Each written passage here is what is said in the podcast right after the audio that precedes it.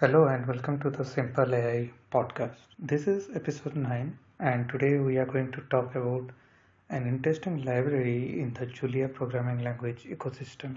The library about which I am going to talk is known as Transducers and we will learn more about it. So what is this package named Transducers?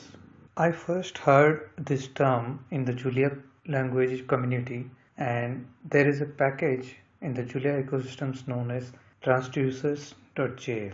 As per the readme file of this particular package, the definition is as follows. Transducers are transformations of sequence of input that can be composed very efficiently. The interface used by transducers naturally describes a wide range of processes that is expressible as a succession of steps.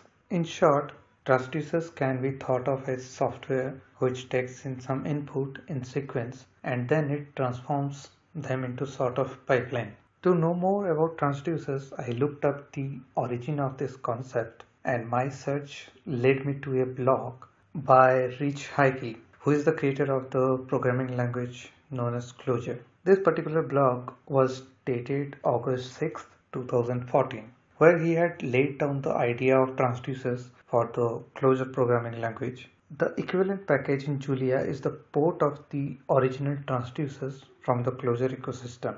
In this elaborate blog post, Rich Hickey gives a very simple explanation of a transducer, which is as follows. Transducer is a function that takes one reducing function and returns another.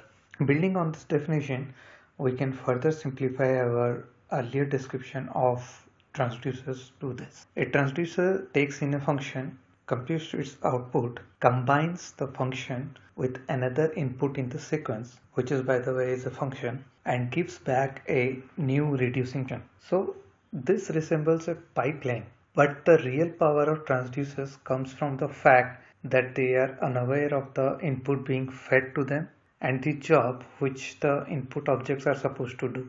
This is a very thoughtful design due to which there is an inherent decoupling present in the transducers. They have this plug and play ability which makes it easier to customize this in any package or project. So this was all about transducers and why I find them interesting.